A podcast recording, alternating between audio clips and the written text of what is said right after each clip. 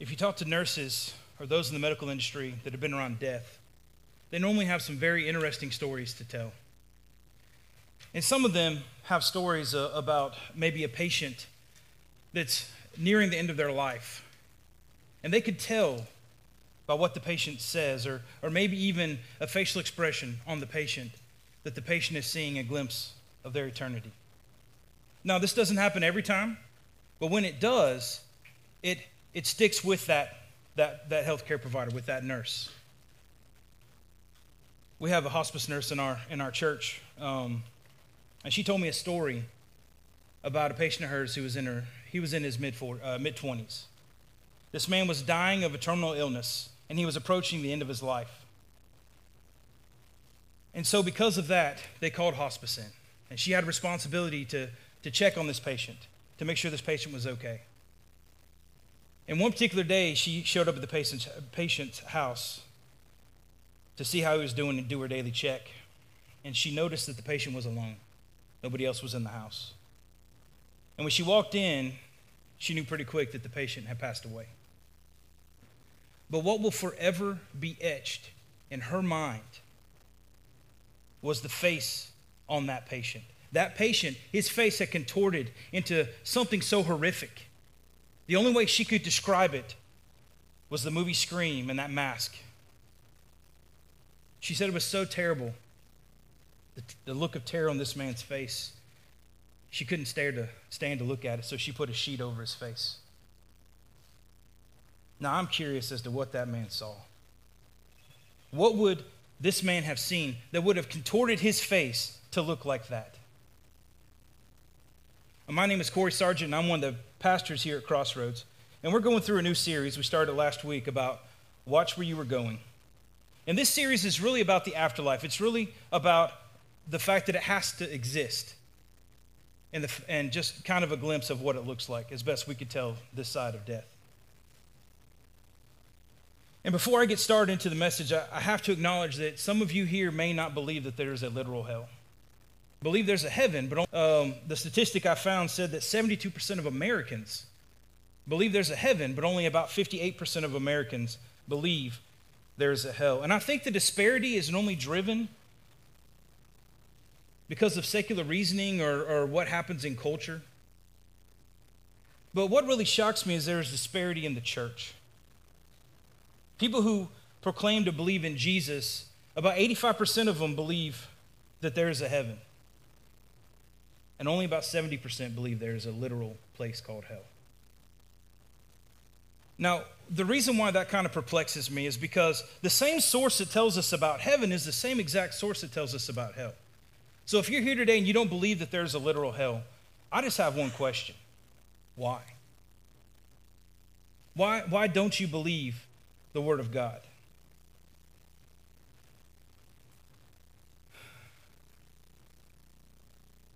Today in this message, we're going to really just answer three questions. And we're going to jump into the first question now. The first question that I want to answer is, what does hell look like? What does it look like? You see, Jesus himself, some people will say that, well, if Jesus didn't talk about it, then we shouldn't believe it, or we shouldn't worry about those kind of things. That's some reasoning that I have a problem with, and I would love to discuss it with you if you think that's the case. If Jesus didn't say it in Scripture, we shouldn't believe it. But the fact is, Jesus did talk about hell in Scripture. He actually talked about it over 70 times in Scripture. And when Jesus talked about it, he used a specific word. But before we get into all that, what I want to do is I want to set the stage with just four verses. I want to set the stage of what hell really looks like, so we can answer this question, what does hell look like? What does it look like to be in hell? And the first one, they're going to be kind of rapid fire on the screen. The first one is Romans. It's chapter 2 and it's verse 8. It goes like this. It says, "But for those who are self-seeking and those who reject the truth and follow evil, there will be wrath and anger." Matthew 8, verse 12 says, "But the subjects of the kingdom will be thrown outside into the darkness, where there will be weeping and gnashing of teeth." Revelation 20, verse 10 says, "And the devil who deceived them was thrown into the lake of burning sulfur, where the beast and the false prophet have been thrown. They will be tormented day and night forever and forever. Verse 15 of the same chapter goes on to say, and anyone whose name is not written in the book of life will also be thrown into the lake of fire. 2 Thessalonians 1, verses 6 through 9 says that God is just. He will pay back trouble to those who trouble you and give relief to you who are troubled and to us as well. This will happen when the Lord Jesus is revealed from heaven in blazing fire with his powerful angels. They will punish those who do not know God and do not obey the gospel of our Lord Jesus. They will be punished with everlasting destruction and shut out from the presence of the Lord and from the glory of his might. See, these are just 4 verses. And in these 4 verses, we see that there will be wrath and anger. There will be darkness and gnashing of teeth. And they will be tormented day and night forever and forever. Now, I'm going to stop right here because I don't think that our minds can fully understand what forever and forever really looks like. So we're going to do a little exercise. If you would, where you are, just close your eyes. Just close your eyes. I promise I'm not going to hit you with a water balloon. But I want you to think about yesterday. And I want you to think about the one thing that caused you the most physical pain, or that one thing that caused you the most emotional pain. Everybody got something? All right, you can open your eyes back up. Who here said the roundabout? No? Okay.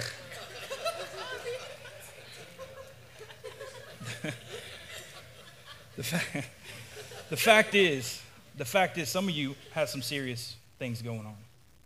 The fact is, some of y'all have some serious hurt, emotional or physical. Y'all have something serious going on. And forever is taking that pain and that hurt today and then realizing you're going to have it tomorrow. And that you're going to have it tomorrow and the day after that and the day after that and the day after that and the day after that and the day after that. For a believer, it doesn't have to be that way. It won't be that way. But see, this is why I think we have a problem wrapping our mind around what forever really looks like. And I think when we read forever in Scripture, we kind of just gloss over it. We kind of just, okay, that's there, and we don't really understand it.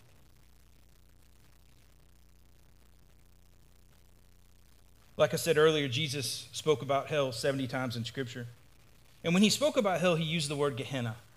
And this word is actually used 12 times in the New Testament, 11 of which were used by Jesus himself. And every time he used this word, it meant something to the people of Israel. And the reason why it meant something to them was because there was a place outside Jerusalem. There was a valley. Some called it Gehenna.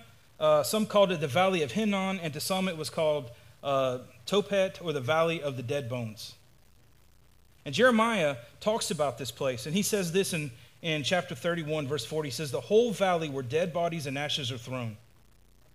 He also says in Jeremiah 7:31, they have built high places of Tophet in the valley of Ben Hinnom to burn their sons and daughters in the fire, something I did not command, nor did it enter my mind. See, when the Jewish people heard Gehenna, see, hundreds of years valley, and they knew of this valley because it was cursed. See, hundreds of years before Jesus, this valley was a place of sacrifice. Specifically, child sacrifice. People would bring their children and they would sacrifice to a false god called Moloch. And what they would do is they would usher their children into this place where they would literally be burned alive. The people of Israel knew of this place. They knew of it. And when the kingdoms were divided, there was a northern kingdom and a southern kingdom in Israel. There was a king named Josiah. And instead of this place being continued to be used for child sacrifices, what he did is he turned this place into a giant dump, a giant landfill. I read a commentary, and this is what it said. It said, the valley became the dumping ground for the sewage and refuse of the city. It was a place crawling with worms and maggots. By defiling this place with refuse, Josiah stopped the child sacrifices. Fires burned continually to destroy the garbage and impurities. Hence the name Gehenna came to be known as a symbol of punishment. The prophet Isaiah also wrote about Gehenna. He said, in this And they will go out and look on the dead bodies of those who rebelled against me. The worms that eat them will not die, for the fire that burns them will not be quenched. And they will be loathsome to all mankind. See, because of what burned in the valley, there was this putrid smoke and this putrid smell that would waft through the valley. At one time, that putrid smell, at others, it was burning trash. And as you see with Josiah, it turned into that.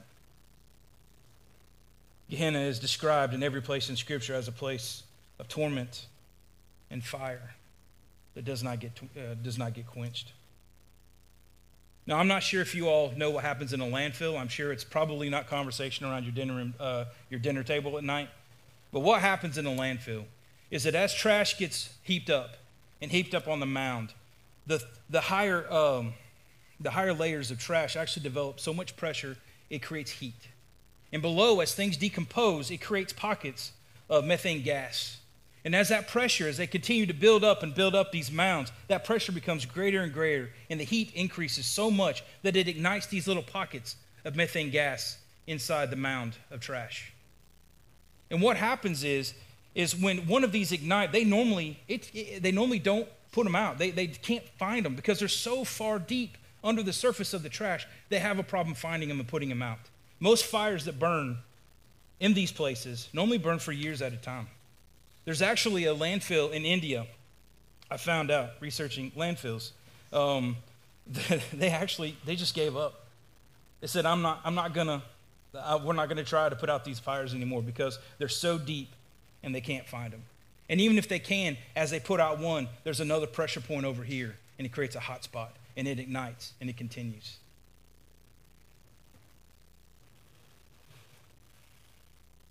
And see, as this happens, as these pockets of gas ignite, they constantly are fed because of this trash, and it keeps on, and it continues. And this is what was going on in the Valley of Gehenna, and that's why Jesus used this word. This is what Jesus himself says in Mark 9. He says, if your hand causes you to stumble, cut it off. It is better for you to enter life maimed than with two hands to go to Gehenna, where the fire never goes out. He goes on to say in verse 48, where the worms that eat them do not die and the fire is not quenched. Now, the word worm that he uses here actually means maggot or grub. Now, some people will say that, well, that's not a literal worm in hell, in Gehenna. That's not really what it means. And they use reasoning because on earth, when there's a dead animal on the side of the road, once they consume that, it's done, it's over. It's something totally different. And the bottom line is, whether or not it's a literal worm or whether it's a figurative worm, there will be torment in hell, and there is nothing we can do to stop it. There is nothing that will stop it. Now, some will say that the fire is not real. It's got to be just a figurative fire. Well, Jesus himself called it a fire that never gets quenched.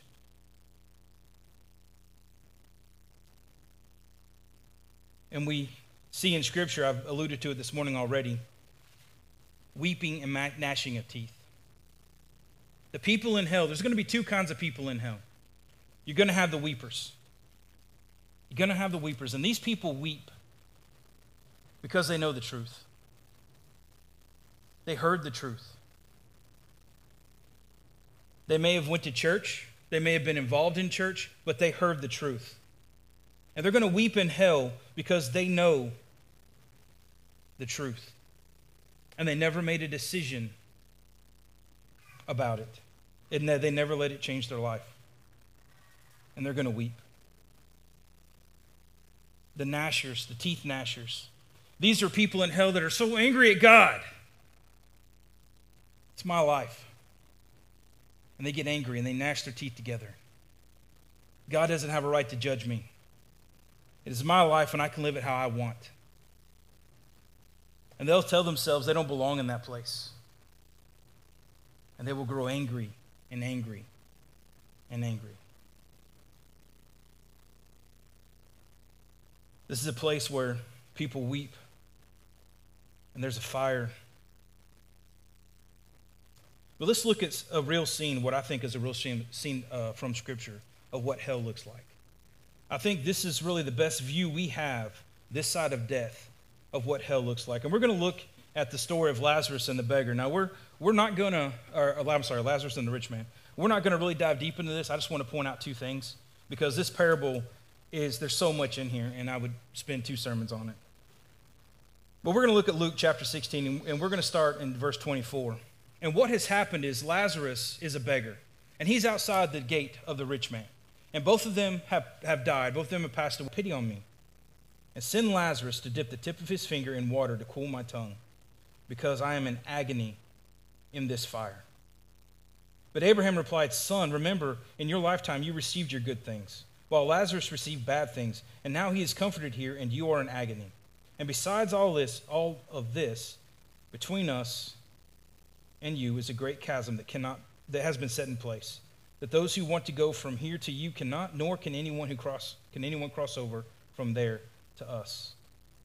He answered, Then I beg you, Father, send Lazarus to my family, for I have 5 brothers. Let him warn them, so they will not also come to this place of torment. Abraham replied, They have Moses and the prophets. Let them listen to them. No, Father Abraham, he said, but if somebody from the dead goes to them, they will repent. He said to him, If they do not listen to Moses and the prophets, they will not be convinced, even if someone rises from the dead. Now, again, I want to observe two things in this passage, and I want to point out that the rich man is coherent in hell.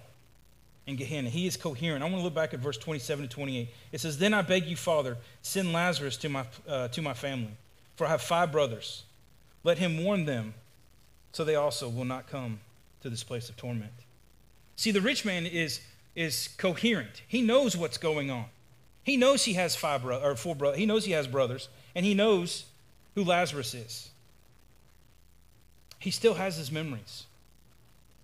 And I think a part of the torment in hell is that we will have our memories, or people who go there will have their memories. They'll remember what it was like on earth. They'll remember their family and their friends. And for a weeper, he's going to remember those moments, because he's going to think, what if I had to do it over again? What if I had that opportunity one more time? What if I would have responded differently in that moment? And that weeper is going to weep. The teeth gnashers.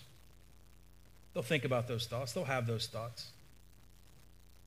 But they're going to grow even angrier, because God, in their mind, doesn't have a right to judge them. They don't deserve to be in that place, and they will grow angry and angry until their anger consumes them. We're back in verse 30. The rich man responded to Abraham by saying, If someone from the dead goes to them, they will repent. Now, I want to look at this verse through a 2,000-year lens. We know that 2,000 years ago, Jesus Christ came, and he died on the cross, and he rose from the dead. But still, people every day are dying and going to hell. Every day, people are still dying and going to hell. This passage makes it clear that hell is real. Hell is a place of agony, it's a place of torment, and it's a place of unquenching fire. So the answer to the first question is, what is it like in hell? It's a place of endless torment, darkness, and suffering.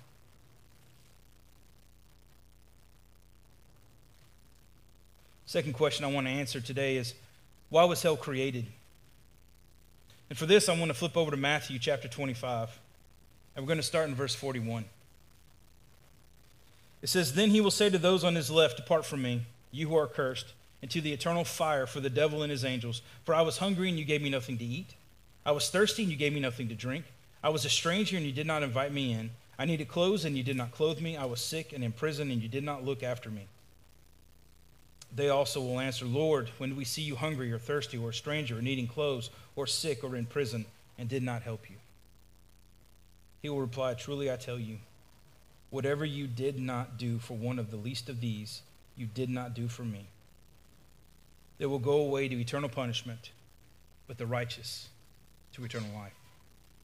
And what this passage is describing here, what Jesus is talking about here, is what's going to happen at his second coming. When he comes back, he's going to gather together everybody who's still alive on earth. And he's going to separate the sheep from the goats. Now, this passage makes it clear the sheep are those who follow Jesus. The sheep are those who know Jesus as their shepherd. And the goats are the people who rejected him. And he's going to separate them. Now, this would have been something that was very common back in the time of Jesus. Because it was common back then to intermingle herds. You would have sheep and goat literally just grazing together. And the interesting note that if you read about it, the interesting thing about it is the further away you get, the more you can't tell which one is a sheep and which one is a goat. The same is true in our world today. We have non-believers and believers mingled together. We all look the same on the outside.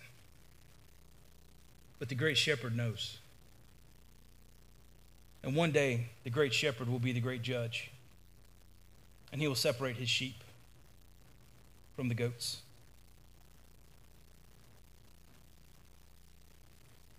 If you look back in verse 41, it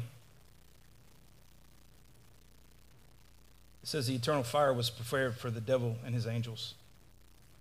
You know, there are a lot of movies depicted about hell today.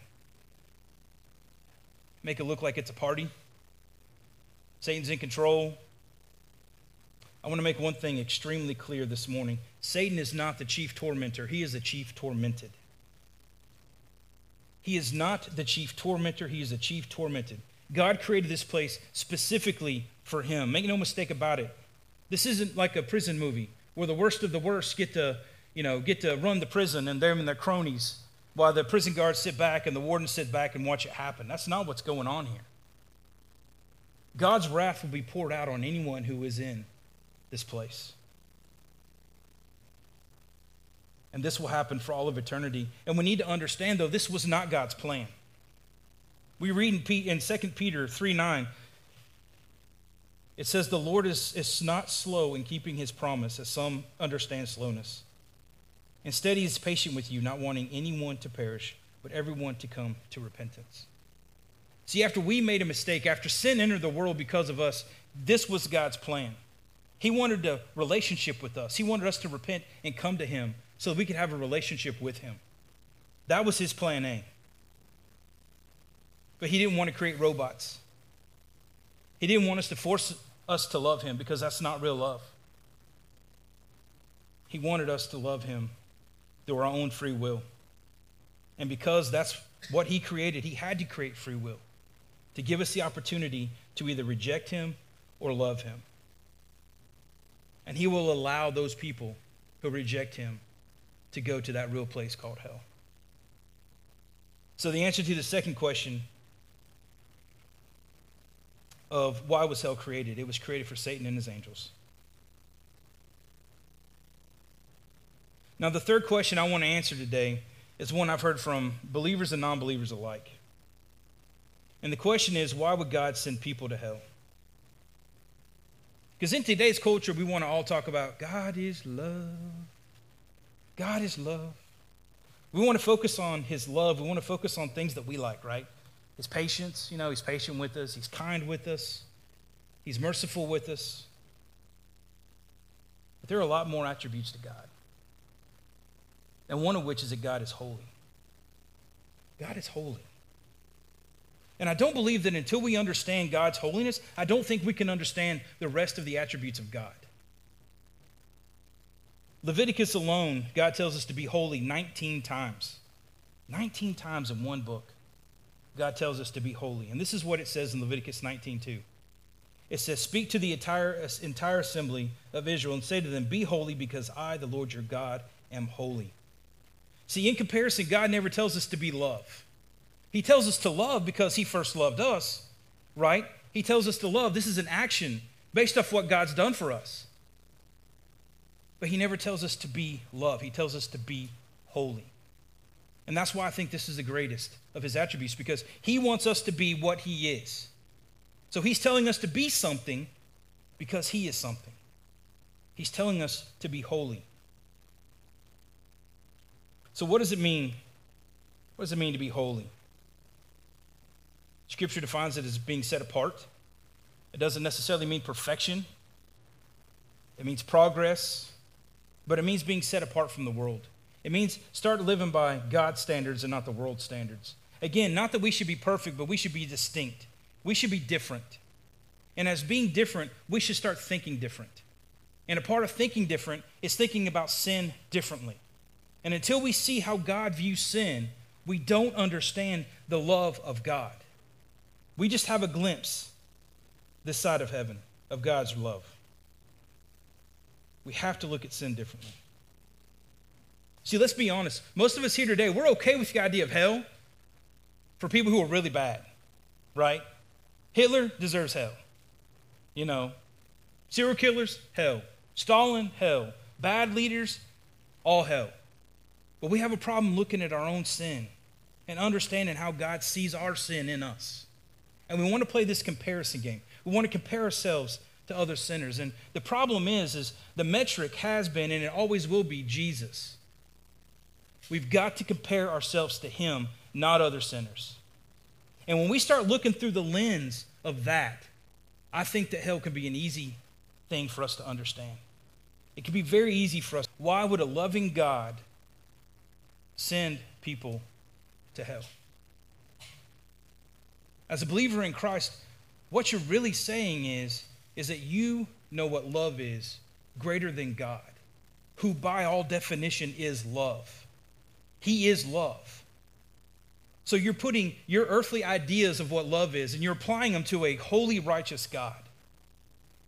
It's kind of like this. It's kind of like pulling a tooth when you're a child and thinking now you're a dentist. We don't get that right. We don't get that right. So if this is you today and you don't understand how a loving God could send somebody to hell, I want to ask you a question. And I want to challenge you to really think about this. Why would a loving God who sacrificed everything on the cross, who gave us the infallible word of God that told us how to live, told us about salvation, told us about what Jesus did on the cross, he laid it out very plainly for us to understand. Why would a holy, loving God, a righteous, holy God, allow an unrepentant sinner to enter the gates of heaven? See, that's the question we need to ask. That's the question we need to ask. Is why would a holy God allow an unrepentant sinner who has it all spelled out for him? See, we've got to get past this idea that people in hell don't deserve to go there. We've got to get past the idea that people in hell didn't make the decision to go there. And we've got to get past the idea that everybody that has ever lived doesn't deserve to go to hell. Every person who has ever lived deserves to go to that real place called hell because we're all sinners. The only difference between a believer and somebody who is in that awful place is the Lord Jesus Christ. His blood on the cross has paid the atoning sacrifice for your sins if you're a believer in Christ. That is the only difference between you and somebody in Gehenna. The only difference. We've got to quit thinking that and living our lives like we don't deserve hell, because we do.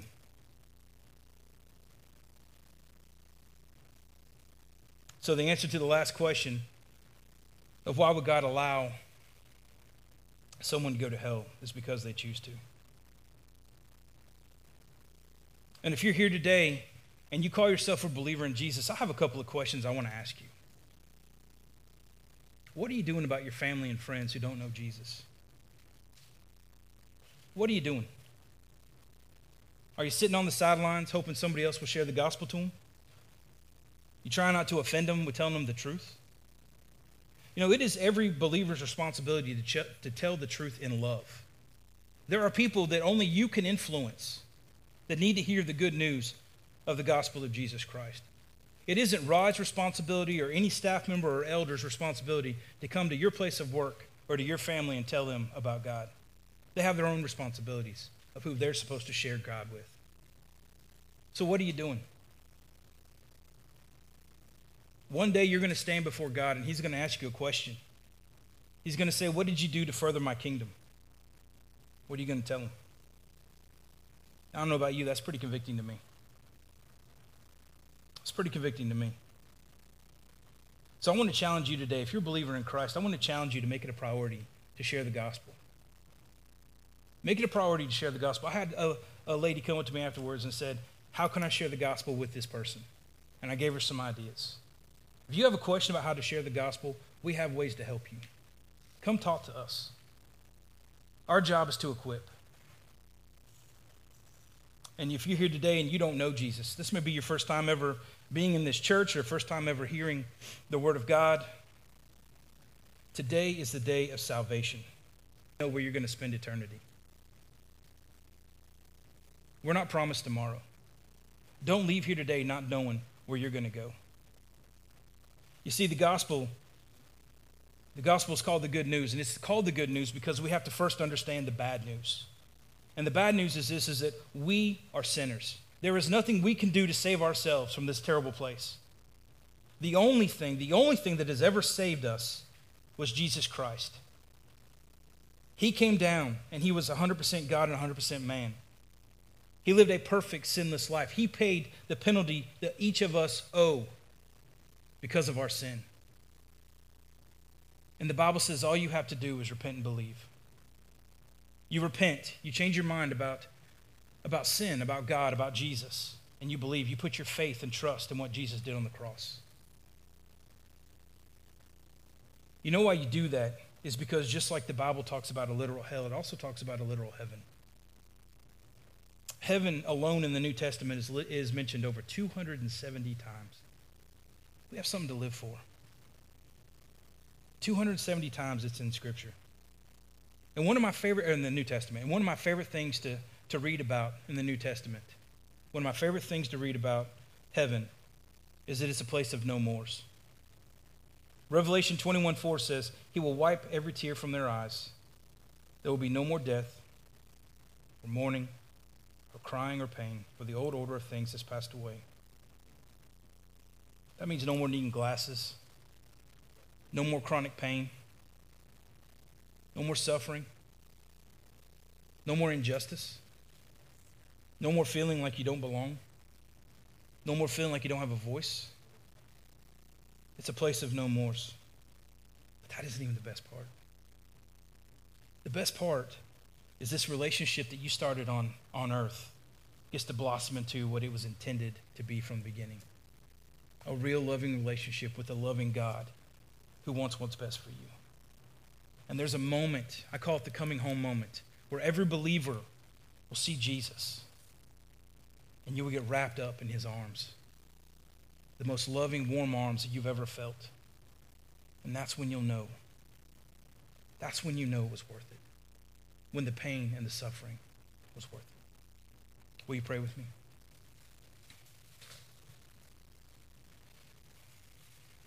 Dear Heavenly Father, you gave us that good news.